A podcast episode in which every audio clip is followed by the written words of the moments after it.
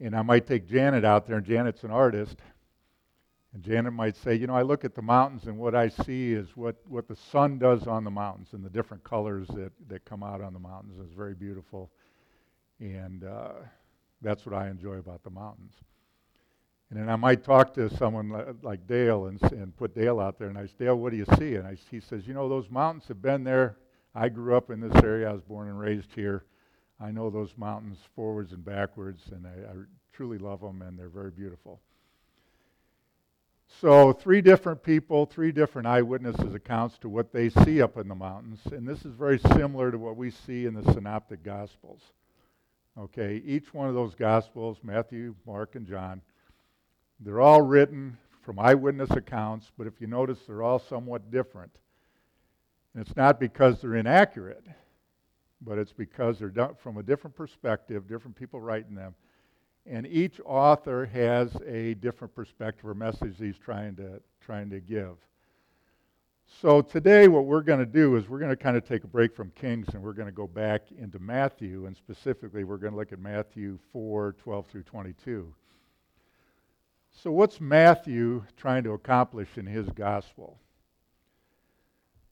He's trying to establish that uh, is Jesus' messianic identity, okay? But this gospel is written primarily to the Jews to try to show the Jews that Jesus is king.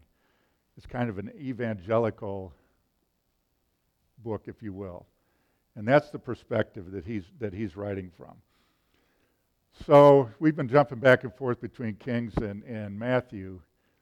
So let's go over what we've learned so far in Matthew in chapters 1 through 4 up to this point. What Matthew has done is he's established Jesus' lineage and uh, the fact that Jesus is the son of David. Um, he checks all those messianic boxes. You know, we've, we've covered Jesus and his family traveled all over. And as they were doing this, they were fulfilling some of these prophecies that you see in the Old Testament. And it also confirms, as we saw, that, that Jesus is Messiah through his baptism, right? We went through that, uh, that, those verses that dealt with Jesus' baptism.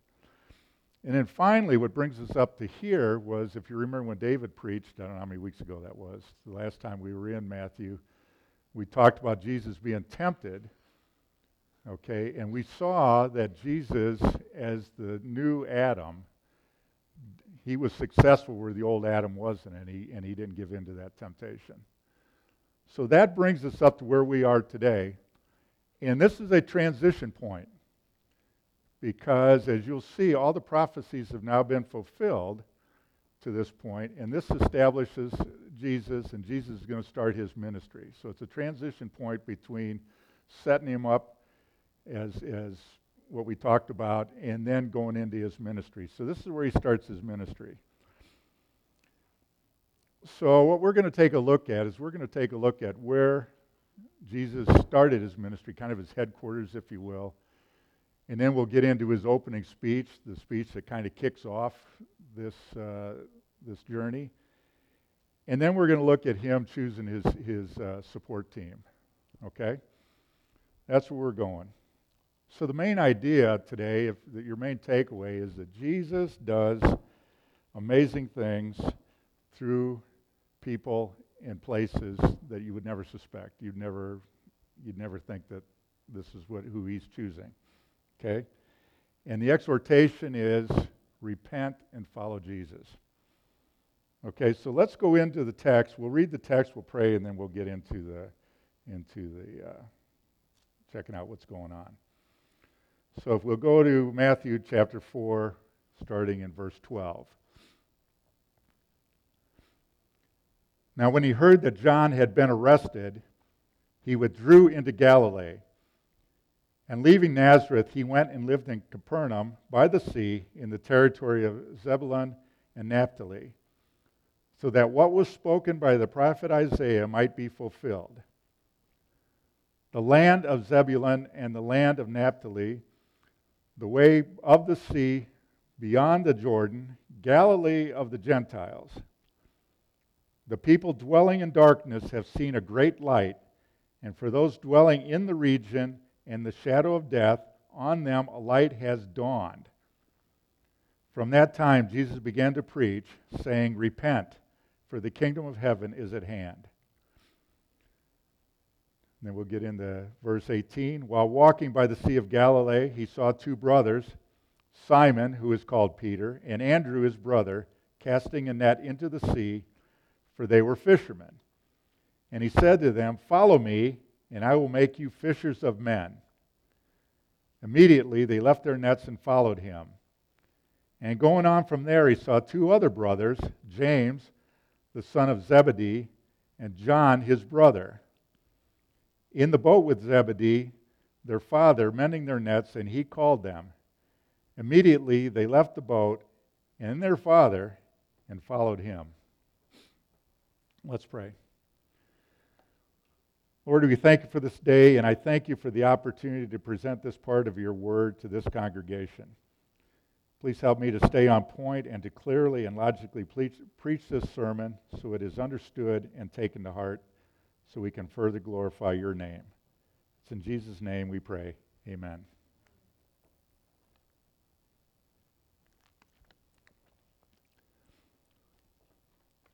So let's take a uh, look at, uh, at verse 12. Now, when he heard that John had been arrested, he withdrew into Galilee. So, what's going on here? What are we, what's, what's happening? And you have to go forward to Matthew 14, verses 3 and 4, to kind of get an idea what, what's going on. So, actually, in Matthew, we jump ahead to see what's going on, what we're doing here. So what's going on is John the Baptist, of course, he was he was preaching and doing his thing, and he kind of got cro- across uh, the bow, if you will, of, of Herod, and got that family upset because what he did was he told Herod's brother that uh, that the his marriage to his wife was unlawful. That didn't go over too well, and and uh, and he got arrested. Now, as the Wednesday night Bible group knows a lot of times the messengers get shot, and it's because uh, the people receiving the message don't like what they're hearing. And that's the case with, uh, with John the Baptist. So, so he, uh, he gets arrested, and Jesus heads off to Galilee. Why Galilee? Seems an odd choice to start to begin his ministry. So if I if I'm starting a big business, and let's say Amazon, I'm looking someplace, I'm going to put my corporate headquarters. I might look to maybe New York City, LA, maybe Chicago, someplace where the movers and shakers are, someplace that, that I can be out and get, my, get our name out. Okay? Jesus picks Galilee. Why Galilee? Galilee is not Jerusalem. I would think if I was choosing a headquarters, I'm going to start my ministry, I was going to, I'd go to Jerusalem. That's where all the movers and shakers are. That's where all the all the politics is happening. That's where all the religious leaders are. But he goes to Galilee. And what's Galilee? Well, Galilee is up in the northern part of, of Palestine. It's actually the northern tier of Palestine. And it's an interesting place because that's where the first uh, exile took place. That's, they were taken first. They went up when they went into the Babylonian exile. And while they were gone, the Gentiles kind of moved in. So when they came back, now you've got the Jews and the Gentiles there. And that wasn't real popular with the, with the Jewish people. So you'll see in verse 15 that they call it the Galilee of the Gentiles. Okay, that's, that's like saying uh, America, the melting pot. Galilee of the Gentiles, because there's a mixture there. But the Jews didn't, didn't care for that because they thought the, the Jews there were kind of lax in the law. They kind of thought that they weren't doing what they were supposed to be doing. So they were kind of looked down upon. And uh, they, they just weren't considered biblically pure. Now, that choice also raised some eyebrows in Jerusalem. I'll bring your attention here to uh, John chapter 7, verse 41. And they talk about how can, how can the Christ come from Galilee? That's just not possible. Christ can't come from Galilee. Okay, and also further on in John, you get John uh, 52, chapter 7, verse 52, where he says, where they again they confront him and say, the prophets prophets can't come from Galilee. Well, how could anybody, you know, how could a prophet come from Galilee? That's that, that's those guys up there that they don't have their act together. So it wasn't a popular choice with uh, the the Jews in, in Jerusalem. But Galilee's a great choice, as we'll see. And Dan read the read the section from Isaiah, and if you can bring that up. Uh, uh, verse, uh, we're looking at verse 13 through 16. So this fulfills the prophecy. This is the last prophecy that has to be fulfilled before Jesus starts his ministry. And you'll notice there that it, it says that, that he has to he needs to start from Galilee. Okay, the other thing is you'll notice the the talk about light and darkness and, and uh, contrasting the light and darkness. And the great light that is referred to, of course, is Jesus Christ. And uh, this is Jesus Christ that's dawning over the darkness, if you will. So we all know that darkness can't be lifted without, without God's, uh, God's grace. So this was a good place to be. And it also sent the message that Jesus was here for sinners. Okay? Jesus wasn't just here for the Jews, he was here for everybody. And what a logical place to start, but this mixing pot, if you will, up in Galilee. So now he's got his location. His headquarters is in Galilee, and now he's getting ready to begin. He's going to have his opening speech. And again, something I unusual was opening speech, one sentence. And that is uh, in verse 17, one simple sentence Repent, for the kingdom of heaven is, is, is near. Now, what's, what's repent mean? We get into this discussion a lot in Bible study, what repent means. And it means more than just kind of saying, I'm sorry. Now, I know there's a lot of you out there that had younger siblings. I grew up with a younger brother. And my younger brother, just like a lot of younger siblings, knew how to push my buttons and did it routinely and it got to the point sometimes where I'd just haul off and slug him. In which time he would go to my mother and, and report the news that I had slugged him. And then my mom would come down and say, That was a bad thing to do. You need to apologize to your brother. You, okay, sorry. Sorry, Tim. I'm sorry. Well, I, I wasn't least bit sorry. I was. but it did get me out of trouble, and uh, we were able to press on. So, so saying you're sorry, that's not repentance. What is repentance? I'm gonna. It's it comes from a Hebrew word that actually means change or convert. Change or convert. So let's go into the Old Testament. Let's have a few passages there, and you can take a look and see uh, how they define it in the Old Testament. Let's look at Jonah 3 6. And as he's bringing that up, I'm going to read that.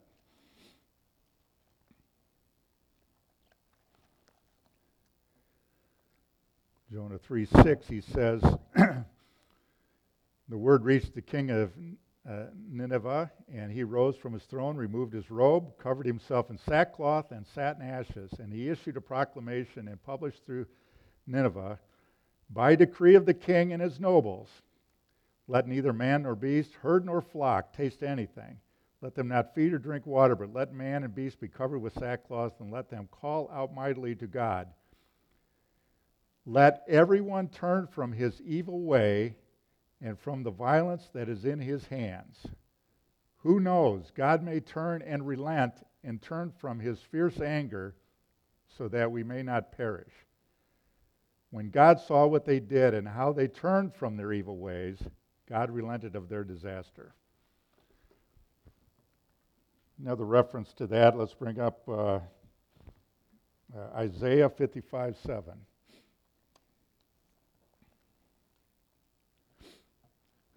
Isaiah says, Let the wicked forsake his way, and the unrighteous man his thoughts. Let him return to the Lord that he may have compassion on him, and to our God, for he will abundantly pardon. Okay? Turn, forsake, let the evil forsake his way. And then one more reference Ezekiel 18, verses 30 and 31. Therefore, I will judge you, O house of Israel, everyone according to his ways, declares the Lord God. Repent and turn from your transgressions, lest iniquity be your ruin. Cast away from you all the transgressions that you have committed, and make yourselves a new heart and a new spirit. Again, there's that, uh, that conversion, that changing, what we've been talking about in that definition.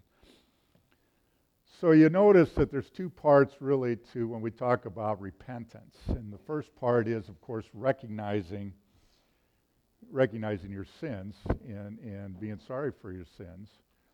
Um, that's kind of a, I don't know how many people do that. I don't know how many of us do that. Sit down periodically and just, just uh, take count of our sins and, and repent of, and be sorry for our sins. I mean, we're all sinners.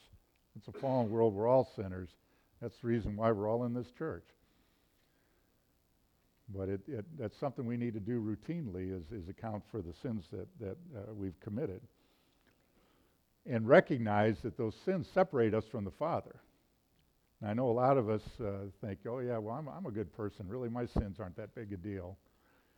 But they are, because, again, every sin that we commit is a transgression against God. That's the easy part. I said there were two parts to repentance. The second part is you have to turn away from your sin and turn toward, toward, toward Jesus. Okay? Now, for me, in the example I gave you, I mean, it was really easy to figure out that, that my sin was slugging my brother.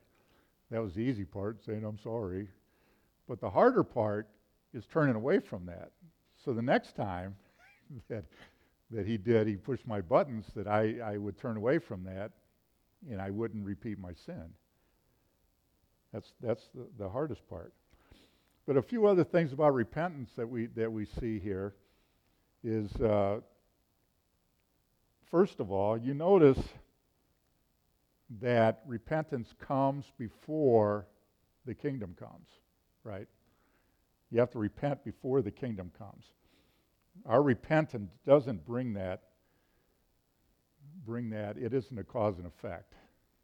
We, are, we as individuals uh, don't bring about the coming of the kingdom. Okay? And it puts all the pressure on us to repent. Okay? And the other thing that's very interesting is repentance is a gift from God. If you take a look at uh, 2 Timothy uh, chapter 2, verses 25 through 26, you notice what he says in there. He says, God may perhaps grant them repentance. Notice that's God granting the repentance. Okay? It's a gift. Another place to take a look is in Acts chapter 11, verse 18. And he says there as well, he says, God may, then to the Gentiles, God has granted repentance. Repentance is granted. Repentance is a gift that we should embrace. So now we got our headquarters established. Jesus made his opening speech. Now he's got to put his team together. He's got to choose his team. We've all been there. We've all been in gym class where we're going to play dodgeball and we're going to pick teams. Okay? So what do they do? They take the two most athletic individuals in the class, they make them the captains, they take turns choosing teams, choosing their team one by one. And what are they looking for? In this particular case, they're looking for the, the one that can throw the ball the hardest. So we're going to choose the, the teammates that can throw the ball the hardest. We're also going to try to find those agile people that can, that can dodge the ball, right? So they're going to go back and forth, and they're picking their teams, and it gets down to the end where it's me and the kid with his wrist in a cast and you know how that ends up. What's that? you, you know me, right? So, if you look at verses 18 through 22, Jesus is choosing his team. Now, if I was choosing Jesus' team, I would take a look at what I'm going to do and I'd say, you know, first of all, I probably want to have a centurion. I'd want someone who can kind of guard us, keep us, protect us, and all that kind of stuff. And I'd probably look for a good cook. We're traveling around all the time. I want someone that can prepare meals. I might find someone like Dennis, a, a CPA, to keep our finances uh, in line. That's the kind of team that I would I'd want to put together if I'm starting a ministry and going out into the world to minister. That's not what Jesus does. What does Jesus do? He picks fishermen right off the bat. Insignificant fishermen. What in the world is going on there? So he, uh, and it doesn't happen. If you look at the exchange, he tells them, if we got that up, Matt, can you bring up uh, uh, those verses?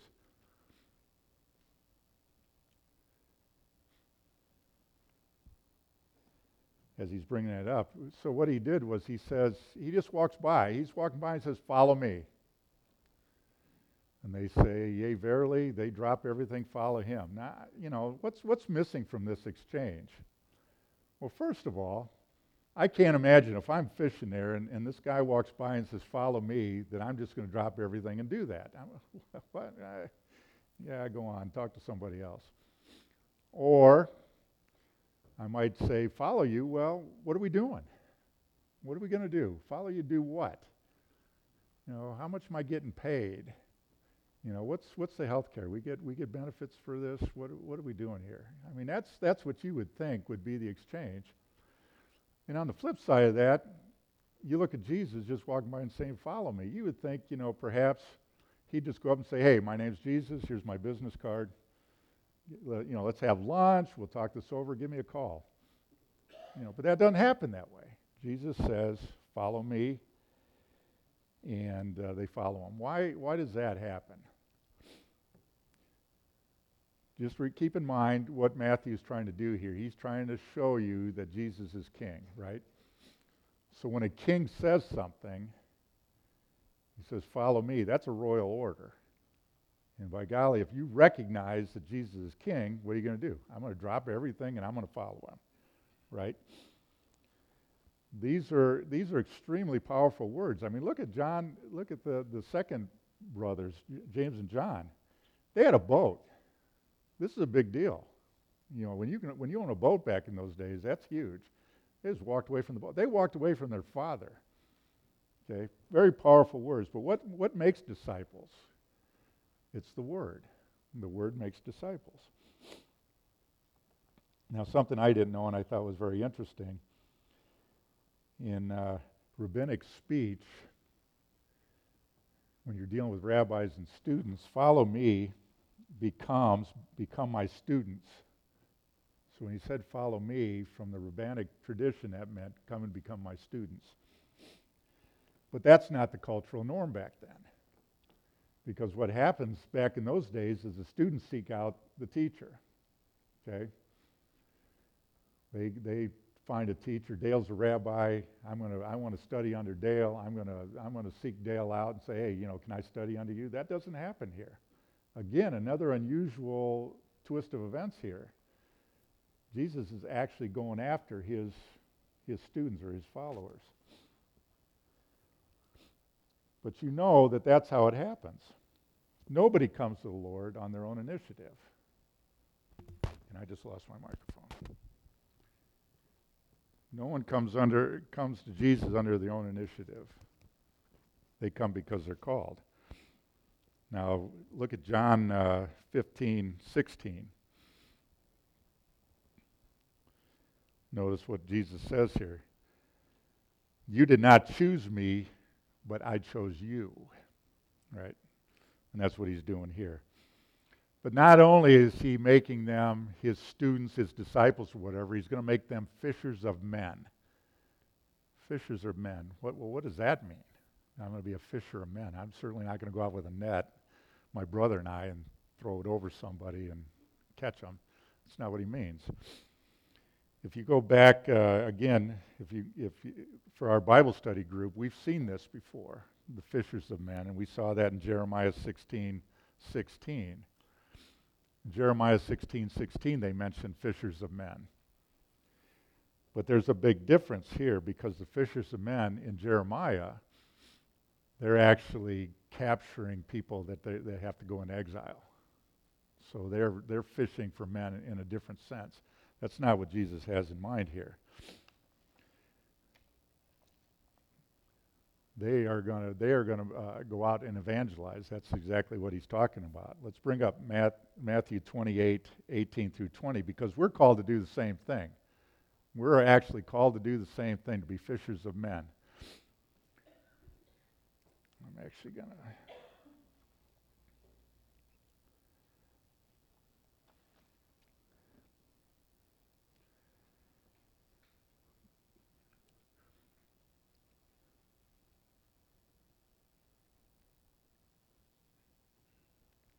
So in Matthew uh, 10, 37 through 39, whoever loves father or mother more than me is not worthy of me, and whoever loves son or daughter more than me is not worthy of me.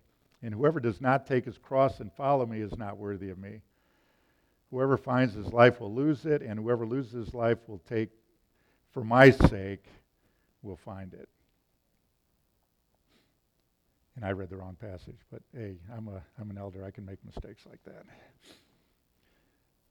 But they're being asked to drop everything, and that's what this passage I just read talked about dropping everything. So if I would ask you, what are you willing to drop for Jesus? I'm sure I would get everybody in the congregation to say, boy, I'd give up everything for Jesus. I'd give up my life for Jesus. And I'd say, you know, let's take a long, hard look at that. Would, is that what you would really do? What are you willing, what are you willing to give up to follow Jesus. And let's look at a couple examples. For ex- let's look at material things. You know, James and uh, James and John got, got rid of a boat. You know, would we would you get rid of a boat? Would you would you sacrifice if you know, uh, David's not here with us today. David had trucks that he had in his business. Would you give up some of your business trucks to follow Jesus? I don't think so. Um, let's talk about uh, Let's talk about uh, tithes and offerings, for example. Would you give more money to our church plant in West Virginia that we support if you knew that that extra money would convert one more person and, and, and get the word out to them? Would you do that? I, I don't know. That's something that we all, myself included, that's something we've got to take a good hard look at. What would we sacrifice to follow Jesus? You know, would we give an extra few dollars to the food pantry, knowing that that money helps feed many people in this county? Would you be willing to do that? Let's look at time. Time's another commodity that we, that we have. You know, how much time are you willing to commit to the work of Jesus? You know, I look at uh, uh, you know, would you be willing to sacrifice two hours or a couple hours a month to work at the food pantry to help those people that are that are in need of food? Um, how about cooking meals? We just talked about providing meals to folks in the in the congregation that are really hurting. Would you be willing to to cook more meals and help uh, help people? Again, what would you sacrifice? Um, how about Joyce's Lunch? Joyce's Lunch is going to start up here shortly. And we have volunteers that help that. That's a community thing that we do. We do a lunch once a month, and then the community members, people in the community come. It's a free lunch, and but it relies on volunteers, volunteers to help provide to uh, provide me uh, food, right, and cook and and serve. Are you willing to sacrifice some of your time to serve some of the people in the community. Um, what about, uh, how about one hour a week to study the Bible with people in the congregation? That's tough.